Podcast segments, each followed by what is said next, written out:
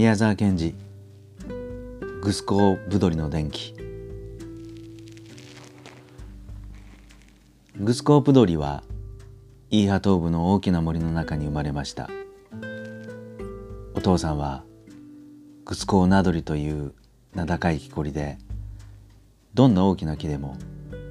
まるで赤ん坊を寝かしつけるようにわけなく切ってしまう人でした。ブドリにはネリという妹があって、二人は毎日森で遊びました。ゴシッゴシッとお父さんの木を引く音がやっと聞こえるくらい遠くへ行きました。二人はそこで木イチゴの実を取って湧き水につけたり、空を向いて変わるがある山鳩の鳴く真似をしたりしました。すると、あちらでもこちらでもポーポーっと鳥が眠たそうに鳴き出すのでした。お母さんが家の前の小さな畑に麦をまいているときは、二人は道にむしろを敷いて座ってブリキカンで蘭の花を煮たりしました。すると今度はもういろいろな鳥が二人のバサバサした頭の上をまるで挨拶するように鳴きながらザーザーザーザー通り過ぎるのでした。ブドリが学校へ行くようになりますと、森は昼の間大変寂しくなりました。その代わり昼過ぎにはブドリはネリと一緒に森中の木の幹に赤い粘土や消し墨で木の名を書いて歩いたり、高く歌ったりしました。ホップのつるが両方から伸びて門のようになっている白樺の木には「格好鳥通るべからず」と書いたりもしました。そしてブドリはじゅうになり、ネリはななつになりました。ところがどういうわけですか、その年はお日様が春から変に白くて、いつもながら雪が溶けるとまもなく、真っ白な花をつける拳の木もまるで咲かず、ごがつになってもたびたびみぞれがぐしゃぐしゃ降り、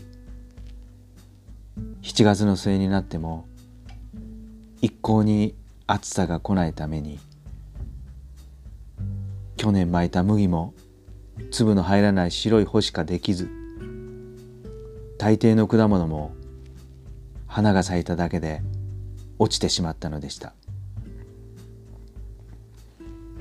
そしてとうとう秋になりましたが、やっぱり栗の木は青い殻のイガばかりでしたし、みんなで普段食べる一番大切なオリザという穀物も一粒もできませんでした。野原ではもうひどい騒ぎになってしまいました。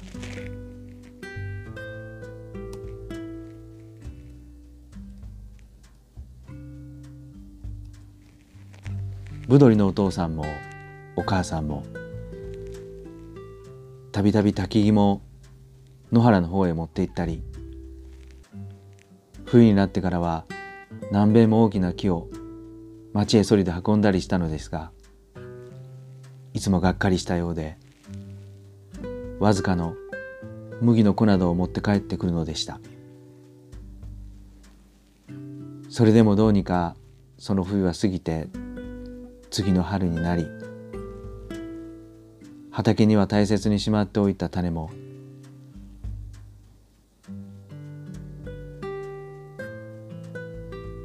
まかれましたが、その年もまたすっかり前の年の通りでした。そして秋になると、とうとう本当の飢饉になってしまいました。もうその頃は学校へ来る子供もまるでありませんでした。ブドリの父さんもお母さんも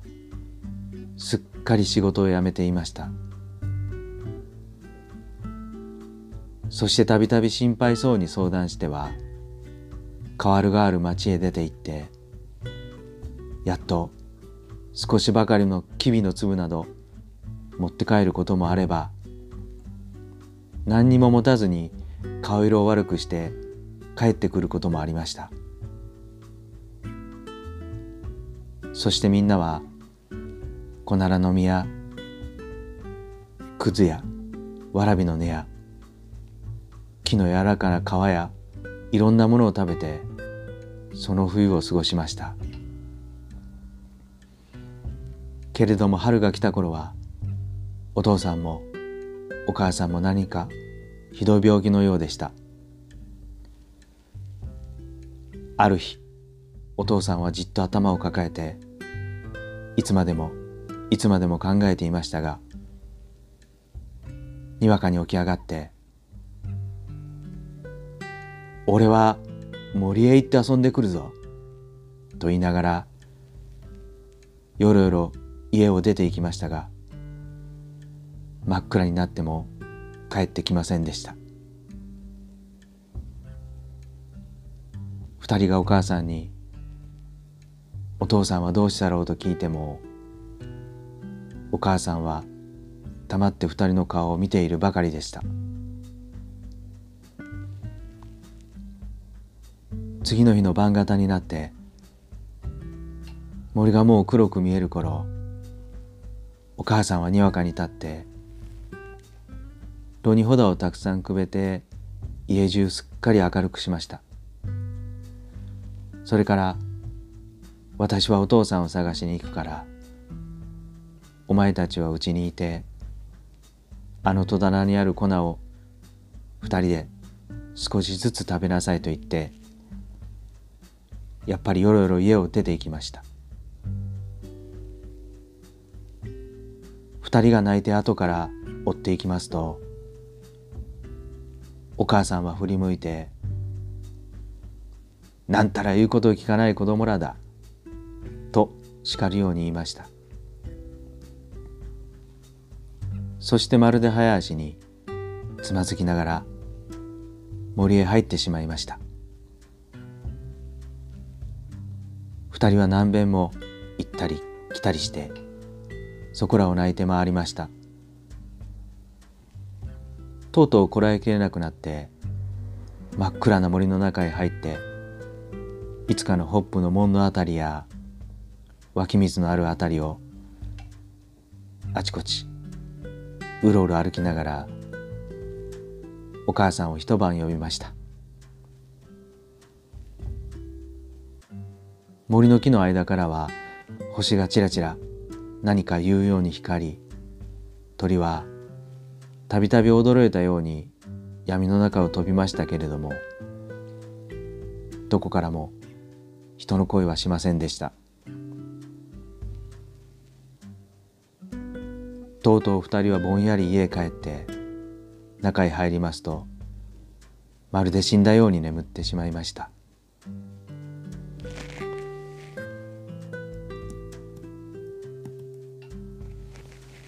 ブドリが目を覚ましたのはその日の昼過ぎでした。お母さんの言った粉のことを思い出して戸棚を開けてみますと、中には袋に入れたそば粉や小ならの実がまだたくさん入っていました。ブドリはネリをゆっくり起こして二人でその粉を舐め、お父さんたちがいた時のように炉に火を焚きました。それからはつかばかりぼんやり過ぎましたら、ある一口で「今日は誰かいるかね?」というものがありました。お父さんが帰ってきたのかと思ってブドリが跳ね出してみますと、それはカゴを背負った目の鋭い男でした。その男はカゴの中から丸い餅を取り出してポンと投げながら言いました。私はこの地方の飢饉を助けに来たものだ。さあ、何でも食べなさい。二人はしばらく呆れていましたら、さあ、食べるんだ、食べるんだ、とまた言いました。二人がこわごわ食べ始めますと、男はじっと見ていましたが、お前たちはいい子供だ。けれども、いい子供だというだけでは何にもならん。わしと一緒についておいで。もっとも男の子は強いし、わしも、二人は連れていけない。おい女の子、お前はここに行ってももう食べるものがないんだ。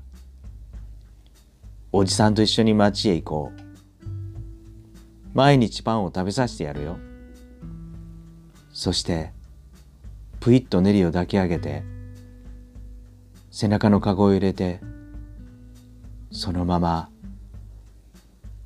おーほいほい、おーほいほい、と怒鳴りながら、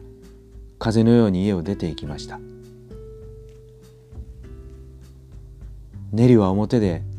初めてわっと泣き出し、ブドリは、泥棒、泥棒、と泣きながら叫んで追いかけましたが、